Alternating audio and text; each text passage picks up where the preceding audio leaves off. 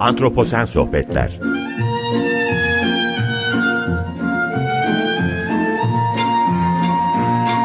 Hazırlayan ve sunan Utku Perktaş Merhaba, iyi akşamlar herkese. Antroposen Sohbetlere hoş geldiniz. Ben Utku Perktaş. Ee, yeni yayın dönemin ilk programını e, Eksut Koruma Stratejileri ve Biyoçeşitlik Krizi başlığı altında açıyorum bugün. Aslında kriz çağında doğa ve insan arasındaki köprüleri nasıl kurarız? Antroposen dönem için önemli bir e, soru olduğunu düşündüğüm bu e, bakış açısını e, bugün işlemeye çalışacağım. İki konuğum olacak. Birazdan onları da programa alacağım ama e, öncelikle biyoçeşitliği neden koruyoruz? Geçtiğimiz yayın dönemi bunun bu, bu durumu farklı şekillerde işlemeye çalışmıştım. Farklı konuklarla.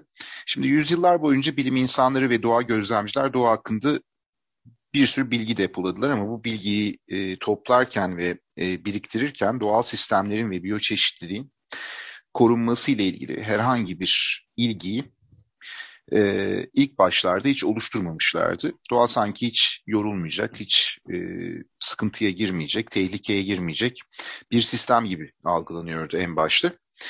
İnsan da her istediğini yapacak ve e, doğa ona her istediğini sağlayan bir e, sistem olarak yardım etmeye devam edecekti. Ama bu arada kirleticiler, atık maddeler birikmeye başladı ve e, sonuçta doğa da yorulmaya başladı. Çünkü biyoçeşitlik dediğimiz doğal süreçler belli ölçüde bir denge. Şimdi 20. yüzyılla birlikte e, artık bu bakış açısı değişmeye başladı ve doğanın yorulduğunu, biyoçeşitliğin tehlike altına girdiğini ve insanın da bundan olumsuz etkilendiği ortaya çıkmaya başladı. Ki biyoçeşitlik hani biyosferdeki önemli dengeyi sağlamak açısından dikkat çekici bir role sahip esasında. Bu nedenle de korunması kesinlikle gerekti. Ama nasıl korumalıyız biyoçeşitliliği? Bu soruya farklı açılardan cevap ararken kaynak yönetimiyle koruma gerektiği fikri ortaya atılmıştı ve doğanın etik süreçlerle algılanması gerektiği fikri de ortaya atılmıştı. Kaynak yönetim deyince örneğin yararlı bir türün ya da türlerin korunması birçok anlamda önemli. Çünkü insana sağlıklı e, bir çevre sunmayı e, vaat ediyor biyoçeşitlilik. Tarım ve besin endüstrisi için aslında ham materyal oluşturuyor. Dolayısıyla kaynak yönetimi için korunması gerekli olan bir durum. Diğer taraftan etik süreçlerle e, bunu değerlendirdiğimizde insan ve doğa arasındaki etkileşimleri doğru irdelememiz gerekiyor ve türlerin yok olması bugün karşımızdaki önemli problem.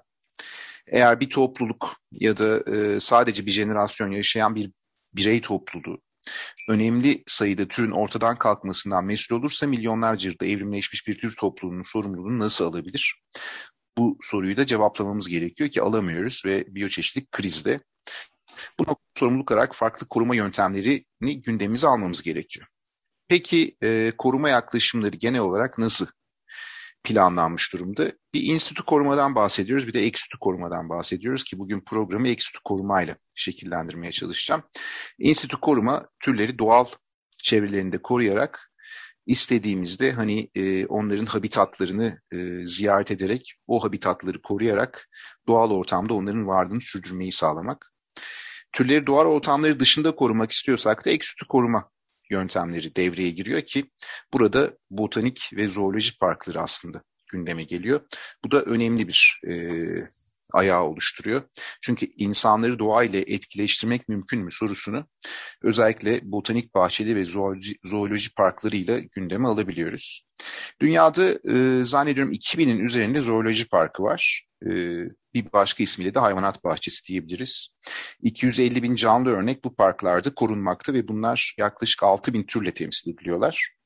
Ama bu noktada bir takım problemler var. Çünkü hayvanlar bu tür zoolojik parklarında korunurken kimi parkların durumu çok iyi değil, kimi parkların durumu çok iyi.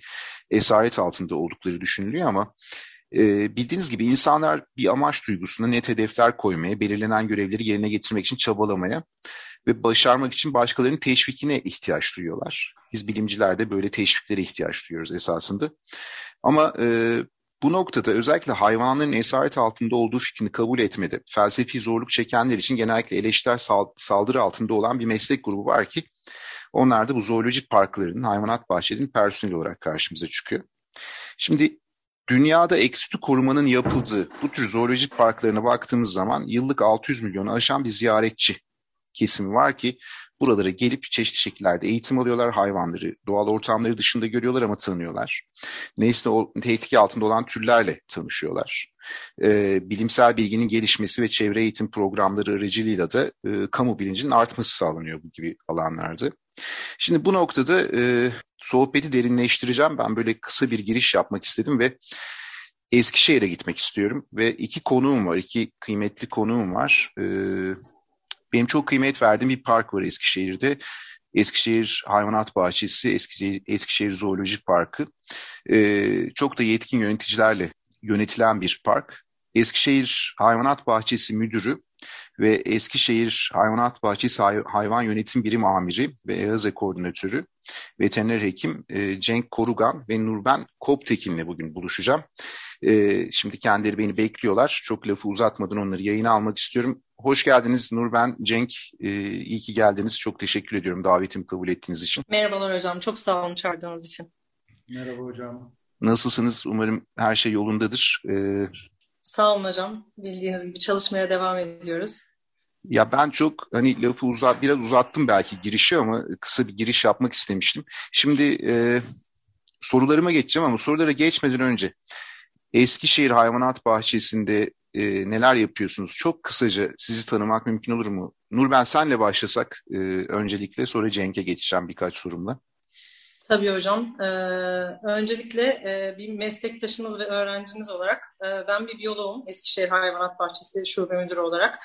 E, bununla da gerçekten gurur duyuyorum. Çünkü ben e, okurken e, bu işle ilgilenmeye başlamıştım ve bölümü aslında hayvanat bahçesinde çalışmak üzere bu bölümü seçmiştim. O zaman staj için bir yerlere başvurduğum zaman bir biyolog hayvanat bahçesinde ne yapar diye bana soruyorlar. Evet. Başvurduğum, staj için başvurduğum bahçeler. Ee, aradan geçen yaklaşık 20 yıl kadar sürecin sonunda bir hayvanat bahçesinin e, bir biyolog tarafından yönetiliyor olması bir kere anlayışın ne kadar değiştiğini bize gösteriyor ve bu bence çok güzel bir süreç. Gerçekten gelişim gösterdiğimizi e, anlıyorum buradan. Ee, Eskişehir Hayvanat Bahçesi olarak bir kere temel hedefimiz e, hayvanat bahçesi anlayışını değiştirmek, insanlardaki algısını değiştirmek. E, çalışmalarımızın tamamını bu yönde yapıyoruz. Sizin dediğiniz gibi çok büyük bir potansiyelimiz var ziyaretçi açısından. Bütün hayvanat bahçelerinin öyle, bizim evet. de öyle. Bir milyona evet. yaklaşan bir ziyaretçimiz var. Ee, insanlarda bu algıyı bir nebze kırabilirsek ki çok teşekkür ederim. Çok güzel bir giriş yaptınız gerçekten. Bu bizim için çok önemli bir hedef hakikaten. Çok güzel. Yani bu noktada ben hemen e, ilk soruma geçmek istiyorum. E, sen de böyle bir giriş yaptıktan sonra. Cenk sana dönmek istiyorum. Bu doğa ve insan arasında köprü olarak düşünecek olursak bu eksütü yani e, zoolojik parklardaki koruma çalışmalarını bunları nasıl tanımlarız? Kısaca nasıl e, dinleyicilerimize e, açıklayabiliriz bunu? Vallahi hocam zaten özetini geçtiniz. Ben de üzerinden birazcık daha geçip açmak istiyorum. Bugün küresel e, sıkıntılar sonucu hayvanlar şiddetli saldırı altındalar. E, iklim değişiklikleri, arazi kullanımı, örtülerin evet. değişikliği, ormansızlaşma gibi e, birçok çevresel etkinlik e, bitki ve hayvan üzerinde e, büyük bir yıkıcı etkiye sahip. Ve bu popülasyonlar orijinal yaşam alanlarını terk etme veya neslinin tükenmesi alternatifiyle karşı karşıya. Evet, evet maalesef. Seyahat, ulaşım ve turizm patlaması bu işlerin daha sınırsız hale getiriyor ve istilacı türlere daha açık hale geliyor. E, bu yüzden de tehdit altındaki tür, e, türleri kurtarmak için hayvanat bahçeleri aslında puzzle'ın bir parçası. Tek başına yeterli değil. Hatta ben evet. küçük bir parçası diyebiliriz. Bu puzzle'ın içerisinde neler var? Küresel büyük güçler var, STK'lar var, üniversiteler var, akvaryumlar ve biyolojik parklar var. Ve e, dediğiniz gibi 700 milyon ziyaretçisi var hayvanat bahçelerinin. Dünya nüfusunun 7 milyar olduğunu düşünürsek %10'u hayvanat bahçelerinin ziyarete geliyor. Ve e, hayvanat bahçeleri eğitim, araştırma ve koruma açısından çok büyük önemli yerlere sahip oluyor. E, dediğiniz gibi e, insanlar hayvanat bahçelerine karşı aslında ben de karşıyım teorik olarak. Keşke hayvanlar kapalı yerlerinde durmasalar, keşke şempanzelerin yaşadığı orman alanları yok olmasa ya da işte nasıl desem e, penguenler daha özgür olsa fakat böyle bir dünyamız yok. Biz ne yapıyoruz peki? Ya ekstü çalışması ve institü çalışması olarak dediğiniz gibi iki tür çalışması, çalışmalar var. Ekstü çalışmalar hayvanat bahçesinde hayvanların e, korumaya çalışarak, üreterek, e, daha doğrusu e, refahlarını arttırarak bir gen bankası olarak düşünebilirsiniz hayvanat bahçelerini. Bu gen bankaları gün gelecek doğada kalan son 250 tane Sibirya kaplanının yerine hayvanat bahçelerinde kalan hayvan, hayvanlar, kaplanlar doğal yaşam alanları oluşturarak oralara yerleştirilecekler. Tabii bunlar çok kolay şeyler değil. Hayvanat bahçeleri bunları yapabilecek mi? Evet ayırmak lazım. İyi hayvanat bahçeleri var, kötü hayvanat bahçeleri var. Biz Eskişehir Hayvanat Bahçesi olarak iyi hayvanat bahçesi olmak için elimizden geleni yapıyoruz. Buna ben çok katılıyorum. Yani bu gördüğüm kadarıyla da çok başarılı bir dizayn söz konusu. Ee, bu söylediğine çok katılıyorum. Çok da destekliyorum. Yani yeterli mi? Çok emekleme aşamasındayız. Ee, tabii ki yetmiyor. Kendimizi her geçen gün geliştirmeye çalışıyoruz. Sizin gibi değerli hocalarla çalışıp ufkumuzu genişletip neler yapabileceğimize bakmaya çalışıyoruz. Çünkü tek başımıza herhangi bir e, bir şey yapamıyoruz. Peki hemen burada şeye geçmek istiyorum. Şimdi zooloji parklarını düşündüğümüzde ülkemizde doğal ortam dışında yapılan koruma çalışmalarını örnek verebilir miyiz Eskişehir'deki bu parktan da yola çıkarak? Yani ben kendi adıma konuşayım. Diğer hayvanat bahçeleri adına konuşmak istiyorum. Yok, Eskişehir için evet, evet. Eskişehir için konuşabilirim. Ben şunu yapmaya çalışıyorum. Mesela e, bizim kızıl geyiklerimiz var. E, Eskişehir'imize evet. özgü. Çatıcık Ormanı'nda Gen Bankası denilen bir yerimiz var. E, oraya buradaki üreyen hayvanları oraya gönderip oradan da doğaya salıyoruz. Evet. Fakat en büyük yapmak istediğimiz şey bizim aslında şu anda eğitim. Çünkü e, bundan iki sene evvel pandemide ortalama her sene 10 tane e, geyik yavrusu gelirken hayvanat bahçesine bütün köylere gidip e, muhtarlarla görüşüp işte kahvelere gidip insanlarla konuşup bu geyik yavrularını tek başına buldukları zaman almamaları gerektiğini, annelerinin onları hı mutlaka bırakıp beslenmeye gittiğini öğrettik. Ve geçen sene galiba iki ya da üç tane geldi. Hatta bir tanesi de çok sakat trafik kazası gibi bir şey geçirdik şeklinde gelmişti. Yani birincisi bunu yapıyoruz. Mesela flamingolarımız var. Flamingolarımızı İzmir'le e, Gediz Deltası'nda e, adam eğitim, e, bakıcılarımızı eğitime gönderiyoruz. Orada halkalama istasyonlarında e, halkalama eğitimlerine katılıp eğitim yaptırıyoruz. Bunun dışında ne yapıyoruz? Bizim hayvanat bahçemiz tamamıyla bir rehabilitasyon merkezi ve e, bütün yaralı hayvanlar bahçemize geliyor. Bu çok Bu önemli, evet. Tedavi altına alınıp e, gerekli tedaviler yapıldıktan sonra e, doğaya salınuyor. Salınamayanlar ise gerekli yerlere, üniversitelere gönderip, yani bizi aştığı anda olay üniversitelere gönderiyoruz. Oradaki hocalarımızdan destek alıp ne yapacağımıza bakıyoruz. Ve de en kötü ihtimalle yine hayvanat bahçesi, hayvanat bahçelerinde kapalı maalesef kapalı alanlarda yaşamlarına devam etmeye devam ediyorlar yani. Anlıyorum. Nur ben bu noktada yine sana şöyle bir soru sormak istiyorum. Ee, Türkiye'ye baktığımız zaman kaç tane zooloji parkımız ya da hayvanat bahçemiz var? Hocam şimdi Türkiye'de bu konuda e, özel bahçeler var, kamuya ait bahçeler var ve iki tür sınıflandırma var mevzuata göre.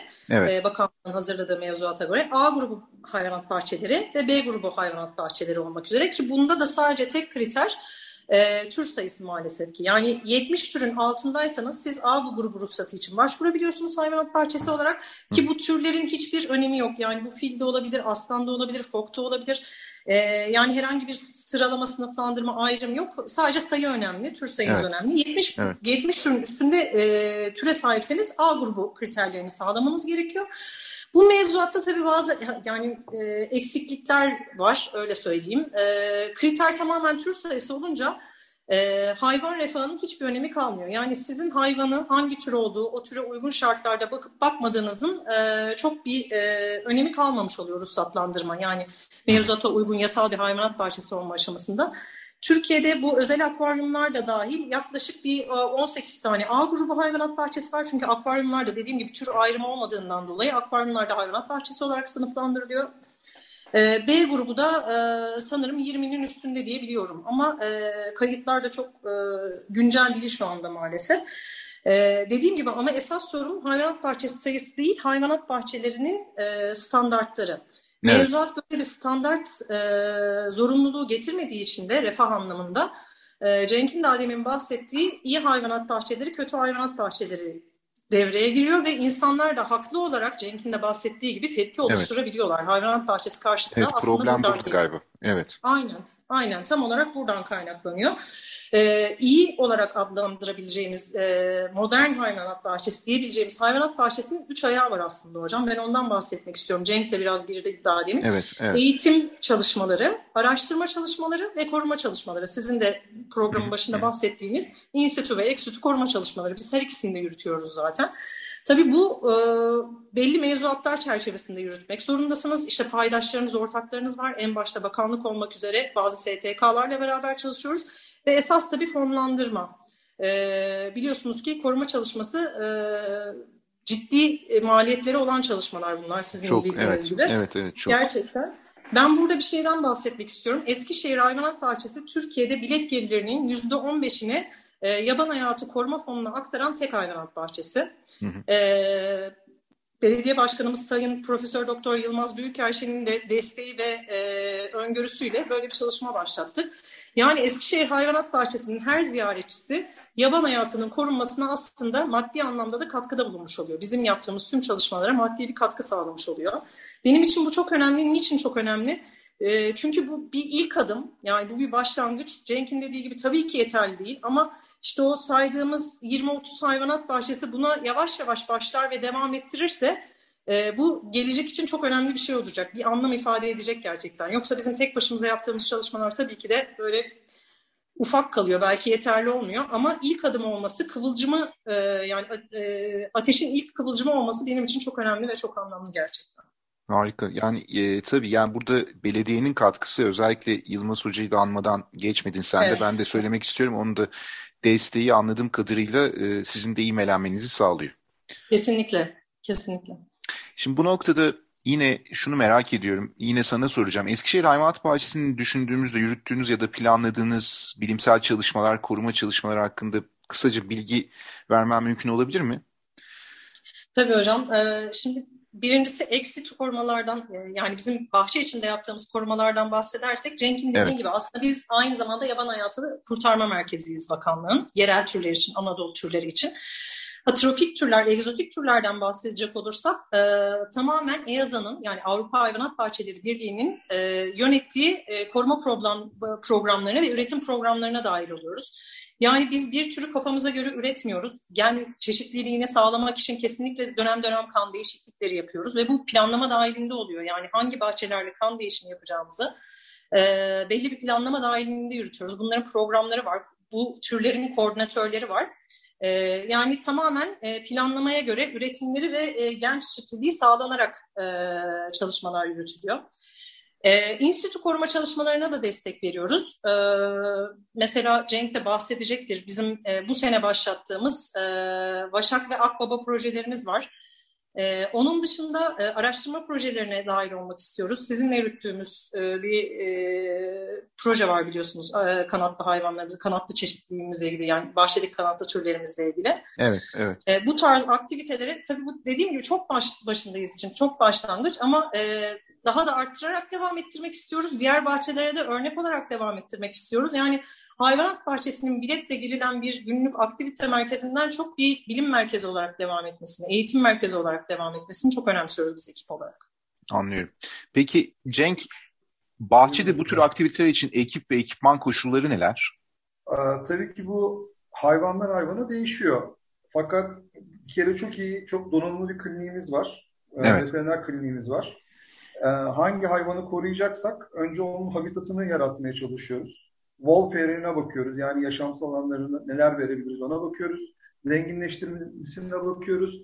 Ee, barınağın ERZA standartlarını yani Avrupa Hayvanat Bahçesi Birliği'ne uygun olup olmadığına bakıyoruz. Daha sonra tabii işin maddiyatı geliyor. Eğer şeyde çalışacaksak, e, dışarıda çalışacaksak yerin uygunluğuna bakıyoruz. İşte Çalışan arkadaşlarımın hepsi zaten senelerdir hayvanat bahçelerinde çalışıyorlar.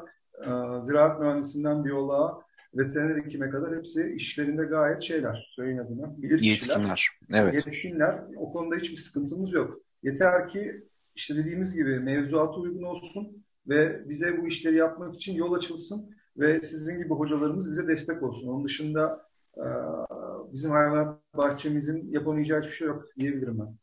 Anladım. Ben de gördüğüm kadarıyla açık söylemek gerekirse hani e, arka planın çok temiz ve düzenli bir şekilde oluşturulduğunu e, fark etmiştim, görmüştüm. Bu gözlemlerimde hani çok etkilenmiştim açıkçası bu anlamda. Yani, Bunun da altını çiziyorum. Şimdi başarılı olmak için iyi planlama yapmak lazım. Planlama yapmadan zaten hiçbir işe girmiyoruz. Yok çok doğru söylüyorsun. Şimdi ben genel olarak hani dünyadaki hayvanat bahçelerine bakınca örneğin Chicago'da yaklaşık 7.8 milyonluk bir nüfusun 7.3 milyonu 3 farklı hayvanat bahçesini Chicago'da ziyaret ediyormuş. Ee, Pekin'de 5 milyonluk bir nüfusu yani 10 milyonluk bir ziyaretçiyle temsil eden hayvanat bahçesi var ki zannediyorum turistler de çok fazla geliyor. Ee, ve bu, bu şekilde hani Avrupa'daki örneğin Berlin'de 5 milyonluk bir nüfusun 5 milyonda hayvanat bahçesini ziyaret edebilmiş. Sayılar çok şey, e, ilginç dünyada e, ve başında da söyledim programın neredeyse yıllık 600 milyon ziyaretçi ziyaret ediyor e, bu tür parkları. Şimdi burada şeyi sormak istiyorum Nur ben Eskişehir'deki ziyaretçi sayısı nedir gelenler? Çünkü eğitimle ilgili bir takım şeyler sormak istiyorum bundan sonra. Bu ziyaretçilerin yaş profili, o demografik yapıyı biliyor musunuz? E, bu anlamda ne, nasıl bir durum söz konusu? Evet hocam. Yani e, demografik yapı daha çok bir kere tur grupları daha demin işte Pekin içinde bahsettiğiniz gibi e, evet Eskişehir'in yerlisi ziyaret ediyor ama e, biz gerçekten yurt dışından dahi e, evet turist alan bir e, şehiriz en başta ve dolayısıyla bahçede o şekilde. Ee, yaklaşık Covid'den öncesini söyleyeceğim şu anda çünkü Covid rakamları çok net değil. Çok uzun süre kapalı kaldık 2020 yılı için. 2021 rakamları biliyorsunuz daha gelmedi zaten. Evet. Ee, 850 binin üstündeydi ki bu da daha demin bahsettiğiniz rakamlara yakın. Çünkü Eskişehir'in nüfusuyla başa baş gidiyor. 1 milyona yakın bir nüfusu var. Eskişehir'in 1 milyona yakında bir ziyaretçi sayımız var 2019'da. Gerçekten çok yüksek. Ve bunun çoğunluğu aslında genç nüfus, e, ilk öğretim öğrencileri çok büyük oranda e, ve genç nüfus özellikle. Dolayısıyla çok büyük bir potansiyeli var. Dünyadaki diğer bahçeler olduğu gibi Eskişehir Hayvanat Bahçesi'nde çok büyük bir ziyaretçi potansiyeli var, evet. Şimdi e, programın yavaş yavaş sonuna geliyoruz. Yani zaman çok hızlı akıyor. E, sohbet böyle güzel olunca eksik olmayın. Hemen şeyi soracağım. İkinize birden soracağım bunu ama Nur ben senle başlayayım sonra Cenk'e döneyim. Biyoçeşitlik eğitimi açısından düşünecek olursak aslında bunları konuşmuştuk. Hı. Kendi aramızda da. E, nasıl bir perspektif ortaya koyabiliriz? Ha, bu parkları düşündüğümüzde, e, bahçeyi düşündüğümüzde. Ee, hocam bahçenin bu açıdan çok büyük bir potansiyeli var. Ee, malzeme de çok fazla. Sizinle daha öncesinde de dediğiniz evet, gibi konuştuğumuz evet. konular üstünden konuşacak olursak çok büyük bir potansiyele sahibiz. Ee, ama bunun için tabii işte destek görmemiz çok önemli. Ee, STK'lar bu konuda gerçekten çok önemli. Üniversiteler gerçekten çok önemli. Yani sadece Eskişehir Hayvanat Bahçesi personeliyle yürütmek değil de birçok ayaktan bunu götürmek çok önemli. E, çünkü farklı farklı e, hedef kitlelere, farklı yaş gruplarına, işte üniversite öğrencileri ayrı, sivil toplum ayrı, ilk öğretim öğrencileri ayrı, bunun içinde Milli Eğitim Bakanlığı'nın da olması gerekiyor muhakkak. Yani işbirliği çok önemli. Evet bizim çok büyük bir potansiyelimiz var e, ama farklı kurum ve kuruluşların işbirliğiyle ancak gerçekten hedefimize ulaşabiliriz. Anladım. Cenk sen ne düşünürsün? Hızla bir de sana döneyim. Vallahi ben Eskişehir Hayvanat Bahçesi için hayalimi söyleyeyim çok basitinden. Ben bir kere Hayvanat Bahçesi'ni Anadolu türlerine çevirmemiz lazım gerektiğini düşünenlerden. Evet, evet çok Anadolu güzel. türlerine çevirdiğiniz vakit yurdumuzdaki hayvanları hem ekstü çalışması hem institü çalışması olarak beraber götürüp insanlara bu konuda eğitim vermek. Ülke, önce ülkemizdeki hayvanları eğer onlara e, gösterip işte sonra işte tanıyıp, tanıyıp sevdirip daha sonra koru, koruyabilir, koruyabilirler. O yüzden ee, eğitim bence Türkiye'deki hayvanlardan başlamalı diyorum ben. Tabii korumak için tanımak çok önemli. Ben de buna çok katılıyorum. Peki çok teşekkür Benim ediyorum. Böylecene, e, son bir şey söyleyeyim hocam. Görmediğinizi Tabii. bilemezsiniz, bilmediğinizi sevemezsiniz, sevmediğinizi koruyamazsınız. Çok doğru. Çok katılıyorum. Ben e, Nur ben, Cenk ikinize de çok teşekkür ediyorum. Akıcı bir sohbet oldu. Ee, önemli bir konuya değindiğimizi düşünüyorum eksutu koruma çalışmaları özellikle doğa ile insan arasındaki bir köprü nasıl kuruluru e, botanik parkları, zooloji parkları, bu tür bahçeler anlamında değerlendirmemiz gerektiğini düşünüyorum. Çünkü Londra'ya baksanız Londra Hayvanat Bahçesi, Bronx'a baksanız New York'a Bronx Hayvanat Bahçesi çok önemli koruma çalışmalarının yapıldığı e, önemli araştırma merkezleri olarak da hizmet veriyor. Aynı zamanda eğitim merkezleri olarak da hizmet veriyor birçok farklı yaş grubuna. Bunu ülkemizde sürdürülebilecek önemli e, bahçelerden bir tanesi Eskişehir'de. Bunun da altını çiziyorum. Çok da yetkin bir personelle bunu gerçekleştiriyorlar. O yüzden de ben bunu programı taşımayı çok istedim. E, biyoçeşitlik kriz çağında e, eksüt korumaların önemini bu anlamda e, altını çizelim istedim yani. E, çok teşekkür ediyorum ikinize de. İyi ki geldiniz, vakit ayırdınız, davetimi kabul ettiniz. Eksik olmayın diyorum. Çok teşekkürler hocam bu fırsatı bize verdiğiniz için özellikle. Ben, teşekkür, çok teşekkürler ben, hocam. İyi ki varsınız eksik olmayın siz de. E, ben programı kapatıyorum. E, Antroposen Sohbetler devam edecek bu yayın döneminde de iki haftada bir buluşacağız. Bugünlük iyi akşamlar diliyorum dinleyicilerimize. Önümüzdeki haftalarda yine biyoçeşitlik, biyoçeşitlik sohbetleriyle bir araya geleceğiz. Hoşçakalın. Antroposen Sohbetler